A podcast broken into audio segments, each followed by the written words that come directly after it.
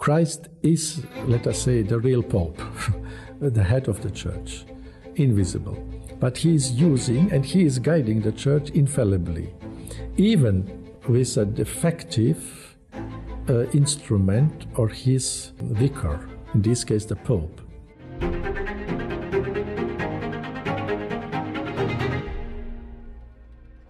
Hello, my friends, and welcome to Rome. We are here, of course, to cover the end of the Synod and also Rome Life Forum, which is the LifeSite conference that has been held here in Rome ever since 2014, so for most of this pontificate. And uh, we're here today um, very much graced by the presence of Bishop Athanasius Schneider, as you know, from Astana in Kazakhstan. And he has delivered his new book, his new catechism called Credo a wonderful catechism which answers all the modern questions we have in the church. I was speaking with Alexander Tschugguel the other day, and he mentioned how it's a great manual for apologetics, in addition to teaching our children and everything else. But for all of you wondering how to answer the tough questions on all of the issues we have today, and all of the sticky issues especially, um, the answers are right there, very clear, concise, beautiful.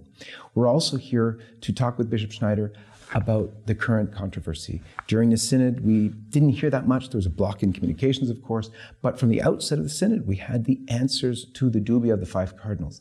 And that was very difficult because that seemed to indicate that priests could decide for themselves whether or not they want to give a blessing to same sex unions, couples in same sex unions. Very dangerous. Not marriage. It wasn't to be marriage, not to lead to confusion about marriage, but same sex civil unions. And we heard that same thing happen in most of our governments. Before they introduced same sex marriage, they introduced same sex civil unions. Of course, it led to marriage, but they all swore up and down while they were introducing same sex unions had nothing to do with marriage. In fact, even to prevent same sex marriage. So, utter, utter confusion. We're going to talk to His Excellency about that as well. But that's raised questions then about the papacy of Pope Francis itself, because how can this be that we have this erroneous teaching coming from the Pope himself? All that and more on this episode of the John Henry Westen Show. Stay tuned. Hello, friends. To celebrate the momentous overturning of Roe v. Wade, we at LifeSite have minted just under 10,000 of these brand new limited edition pro life silver rounds. Now, each round is stamped with the image of the Supreme Court of the United States, featuring the date that the High Court delivered this historic victory. And on the front of our pure silver rounds, LifeSite's logo surrounded by a brilliant sunburst and draped with olive branches. They, of course, commemorate our 25 year anniversary of LifeSite News. We began in 1997 in September, so September of 2022 was 25 years. These one ounce silver rounds are available from our partners at stjosephspartners.com, where you can fulfill all of your silver and gold needs in this perilous time. May God bless you. Excellency, thank you so much for joining us in the program. You are welcome. And uh, let's begin as we always do with sign of cross, if you would lead us, please. In the name of the Father, and the Son, and the Holy Spirit. Amen. Amen. So, Excellency, there has been just a flurry of activity. It's been beautiful here. Um, we're in the midst also of the Summorum Pontificum pilgrimage, a traditional mass pilgrimage here in Rome. Um, and uh, you've been very, very busy. So I want to thank you for your time because I know you've been stretched very much. Let's start with uh, your book, Catechism Credo. Uh, I know you explained it was, um, what did you say? Brought by demands of the faithful, and you explained, I believe it was, in reference to someone who knocked at the udders asking for milk. Um, perhaps you can tell us what are some good ways the faithful can knock at the udders of the of the church to get from their bishops, their pastors, the milk of truth. Yes, it was um, expression of Saint Caesarius of Arles from the fifth century, in which even Pope Francis quoted once saying that uh, the faithful uh, have a right to a doctrine, to a spiritual nourishment. And if the bishops are not giving them, they must go to them like the calf knocking on the udder of the cow mother uh, to ask milk. And so the faithful must continue to ask the Pope and the bishops to give them a true milk not a fake milk or fake nourishment, but the true nourishment, which is the Word of God, the revelation of God, the doctrine of Christ, which was uh, um, entrusted to the apostles and their successors, the bishops and the pope, the magisterium, only to keep it uh, carefully and transmit it faithfully and explain it in the same meaning and sense which all the time the church taught. And so this is very important in this time of confusion, where even from the highest levels of hierarchy, unfortunately, we are hearing uh, so much confusion in doctrine. Therefore, it's the hour of the faithful to demand that pure Catholic doctrine as a spiritual nourishment. Beautiful. And what were the particular ways that worked with you? It was an arduous task to make a catechism. And so, any suggestion on particular methods that could be used to encourage uh, bishops, pastors, and so on to provide this milk? The people, the faithful on their places when they are living, they must address their pastors and then the bishops uh, to present them.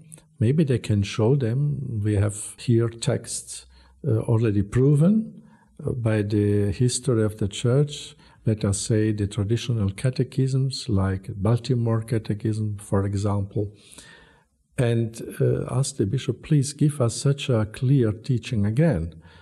And as did, as our forefathers received it, they had the still the happiness, our fathers, let us say, our forefathers, grandfathers, uh, until the council, all generations of Catholics, they had the happiness to receive a pure, integral, sure Catholic doctrine. And this, they should say, we ask to. Then the faithful can themselves uh, make meetings for uh, spreading the Catholic traditional doctrine. Uh, today we have several means in the internet, let us say, also, but also together, together to meet and to make conferences about uh, the true Catholic doctrine and to transmit it to the youth. In his answer to the Dubia cardinals, the new Dubia cardinals, who asked specifically about this blessing of homosexual unions because the German bishops voted 38 to 8 in favor of it, um, the answer, as, as you mentioned in the press conference for the release of Credo, it, it seemed it was an art of confusion, almost an intentional confusion. And he spoke of an openness to allowing it, not marriage, but unions only. So he's talking then not about giving confusion on marriage. And for all of the activists like myself and those who worked all around the world to defend traditional marriage, that sounded very familiar because we heard from our politicians the same thing. Oh no, not marriage, not marriage, only unions, so that we won't have marriage. Why is this approach not possible in the church to, to give blessings for homosexual unions? It is, in fact, uh, simply a play with words, uh, deceit, uh, and a cunning way, because we are not uh, little children who are, do not understand this. This is evident that already the fact that it's a couple, two same-sex couple, uh, couple, this is already a, a, message, a demonstration of propagation of the sin of homosexuality, the sin against nature. Otherwise, they would not join. They were, they were joined because of same sex erotic attraction. And this is um, uh, against nature, it's against reason. And it, they, it is a message that we can live such a way and exercise sexuality in this way. And this is contrary to the uh, creation of God, to the will of God. And this is, since it is against the creation of God, against the wisdom of God, against the will of God, it is extremely uh, harming the people himself, this, this couple, because what is against nature and against the will of God is harmful, deeply harmful and therefore such so-called only to bless and what we will bless concretely, even when they don't say we are a marriage, but we are a couple attracted by same sex erotics. And so we will bless the same sex erotics. Uh, we have to, to name the, the things by their name. And so to bless basically sin, or to bless, some will say, but this is completely naive and unrealistic, or they will live in chastity.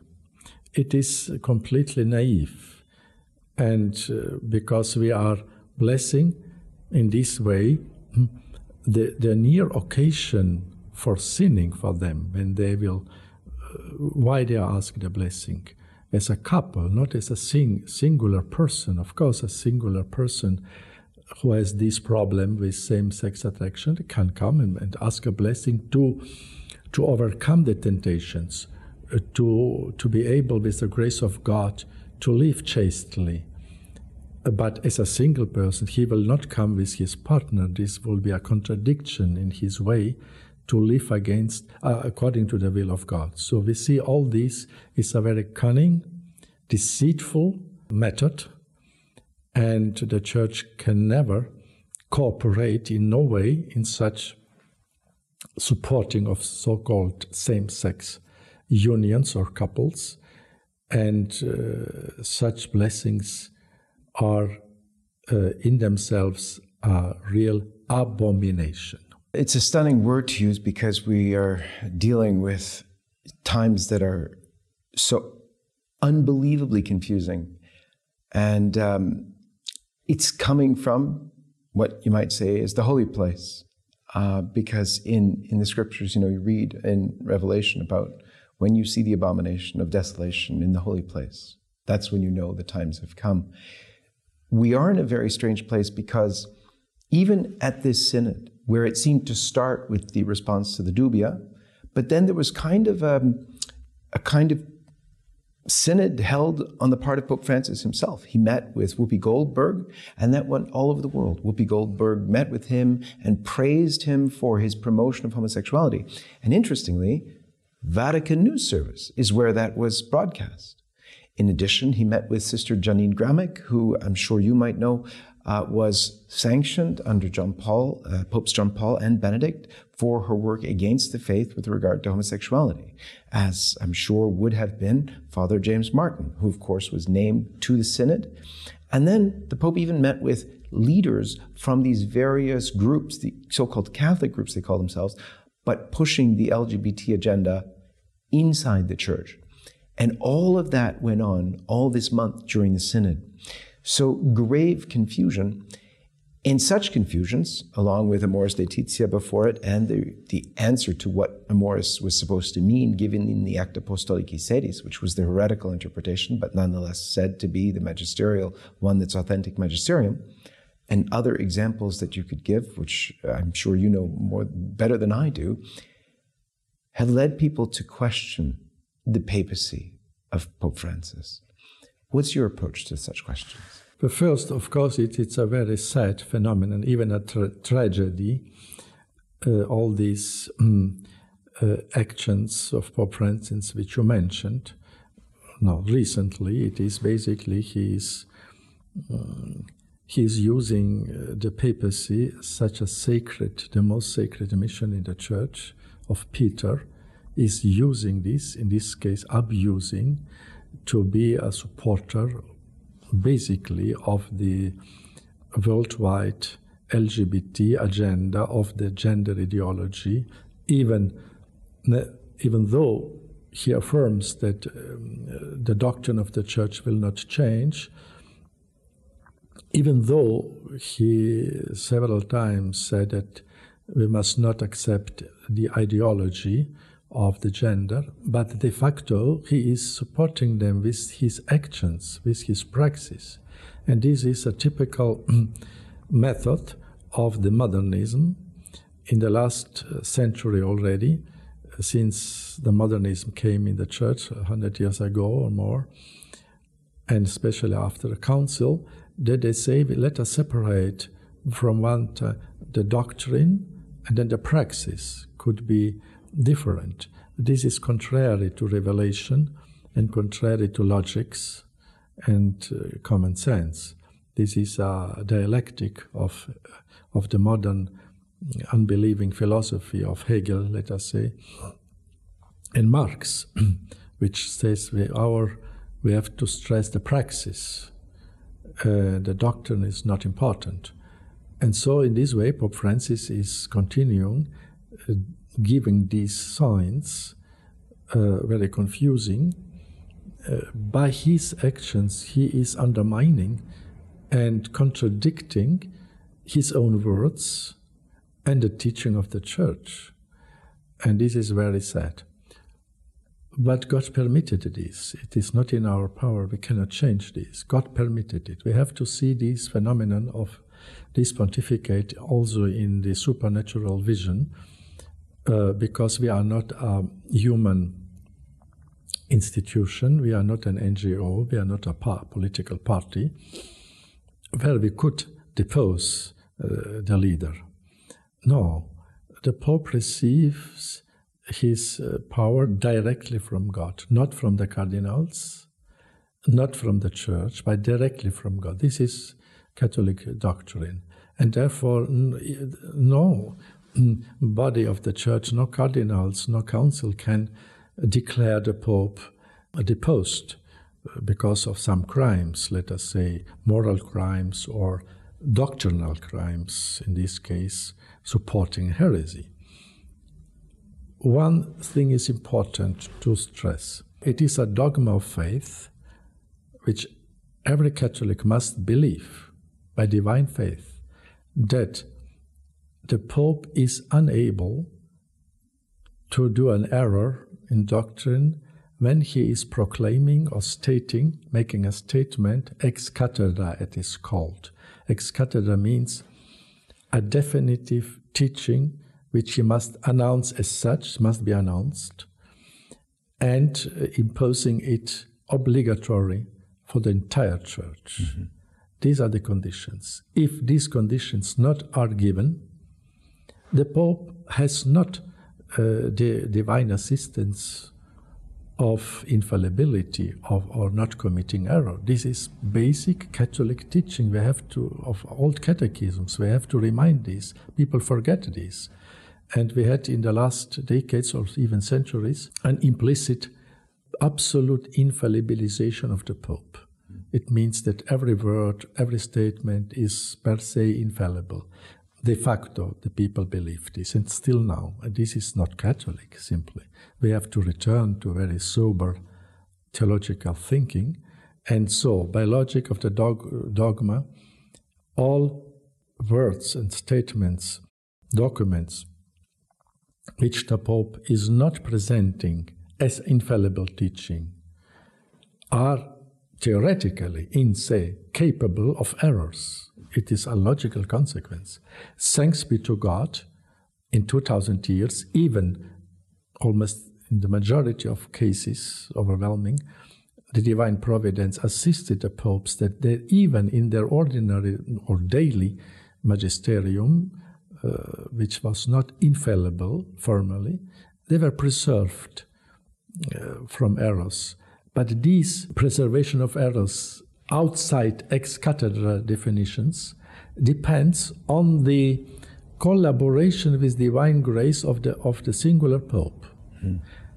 It depends on him how much he is prayerful, how much he is obedient personally uh, to the tradition, to his prayer, and so on. How much he is consulting good counsel, counsels and so on. On this depends also his uh, being free of errors, even in his ordinary magisterium. So you see, this is a basic Catholic teaching. Therefore, the Pope can commit errors and heresies outside the ex cathedra teaching. This was demonstrated in history already.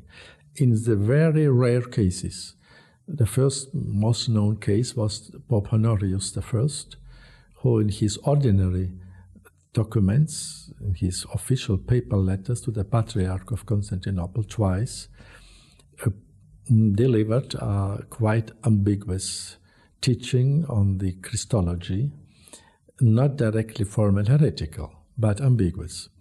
And even though it was not formal heretical, um, after his death, he was condemned solemnly by three ecumenical councils as a heretic. Mm. So maybe it was a very, a very severe con- condemnation. But his successors condemned him also, not as a heretic, but as one who was helping to promote heresy. Mm. This was the qualification which his successors gave him. And so, but nevertheless, they, his successors, several popes, even saints after Honorius, they named him publicly, uh, they condemned him publicly, posthumously. So we have such a case. And then the other case was John the 22nd in the 14th century, who in his ordinary preaching, magisterium, uh, repeatedly promoted a, a, a material heresy It was not yet formal, saying that uh, there is no beatific vision. A beatific vision starts only after the last judgment uh, when Christ will come. This is contrary to Holy Scripture and the entire tradition of the Church, and people were scandalized and were, were criticizing him. But only one cardinal had the courage and the parrhesia to resist the Pope. The other cardinals accepted because it's the Pope. Hmm. As today, for example thanks be to God, Pope uh, John the 22nd repented before he died. Just before he died, he got the grace of God to repent. He retracted his errors and asked pardon. Then he died. And the cardinals elected this cardinal who resisted him. He was elected his successor, Benedict XII. He proclaimed ex cathedra the truth of the beatific vision that this starts already when the souls are purified and go uh, to the presence of God, or the saints who are directly going to the beatific visions. So you see, we have such rare cases, and therefore uh, we have to know these cases. And now, therefore, we can live with Pope Francis, who, who is spreading errors in doctrine outside his. He is never doing ex cathedra decisions because he does not like something. Um, Pope Francis repeatedly said he does not like something definitive or precise. He, he likes ambiguity. In some way, God permits that he is not speaking definitively. And therefore, we can live with Pope Francis, even if it is so a tragedy for us all. But, and then the other aspect, we have to say that the Pope is not the church. It's not identical. The Pope is also a member of the church. And he is not he is, of course, the, the, the, visible head of the church, but the invisible head of the church is Christ. Mm. He is a vicar. So, as, as Christ is the main celebrant in every Holy Mass, not a priest, and Christ is the main celebrant and doing the consecration, the priest is the necessary, of course, visible instrument and living instrument. And so, in, in, in analogy, it's with the papacy. Christ is, let us say, the real Pope, the head of the church, invisible. But he is using and he is guiding the church infallibly, even with a defective uh, instrument or his uh, vicar, in this case, the Pope. And this we have to believe. And, but this is the error that many pious people, even in the past, they, in such a way, exaggerated the vision of the papacy mm. that they cannot believe, oh, when a pope is doing an error, then it's all collapsing. The church is collapsing. No, the church will not collapse. The church is more, more stronger, stronger than an erring pope or a, or a moral bad pope. Is stronger and can endure a time even of a pope who is spreading or helping spreading con- heresies or in his pontificate or helping these ideologies as we today state this. Therefore, he is not eternal. Pope Francis will, has, will also, as we all, will die one day and appear before the judgment of God. And the church is not in the hands of Pope Francis first. The church is not in the hand of ours. Therefore, we have not to say, now we will, we will gather and we, and we will do a solution to this problem with this Pope. No, this is completely human. Uh, this could we do when we were an NGO, but we are not. Therefore, we not. We will now, let us say, gather the cardinals and say you have to, to state that he is a heretic and he is therefore losing his papacy, and so we will, we will resolve the problem. No, you will not resolve the problem. You will even worsen the problem because we had such cases in the history plenty where then there were two or three popes, and this will the same scenario exactly. You have not to repeat this. And then I repeat, this approach is too human uh, because it's not in our hands, the church, not in the hands of the cardinals, but in the, hand, in the almighty hands of Jesus Christ. And he will resolve this. It is, of course, a, a very um, grave trial of faith for us all. And we have to endure this, accept this cross. I think this is one of the heaviest crosses which God can lay upon our shoulders this pontificate. And then at the same time, we have to pray for Pope Francis that he may be illuminated, that he may gain and obtain the grace as John the 22nd obtained before he died to repent, to retract. We have to do this.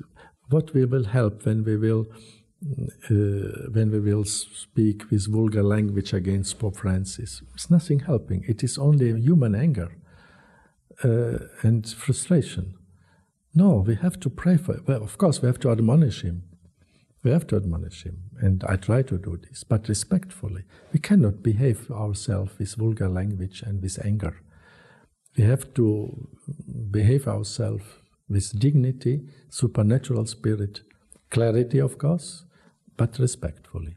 As St. Paul gave us the, the axiom, I would say, veritatem facientes in caritate. Do the truth, do, but in charity. Mm-hmm. Absolutely beautiful. I, I think it's particularly beautiful what you said during the press conference that you do it out of love and you sort of never have loved or prayed for some someone so much in your life as Pope Francis. Yes, exactly. I am now saying this. Never in my life I prayed so much for no one, and asked prayers, and even offering sacrifices as for Pope Francis. And this is true love. This is true friendship. This is true fraternity. Beautiful.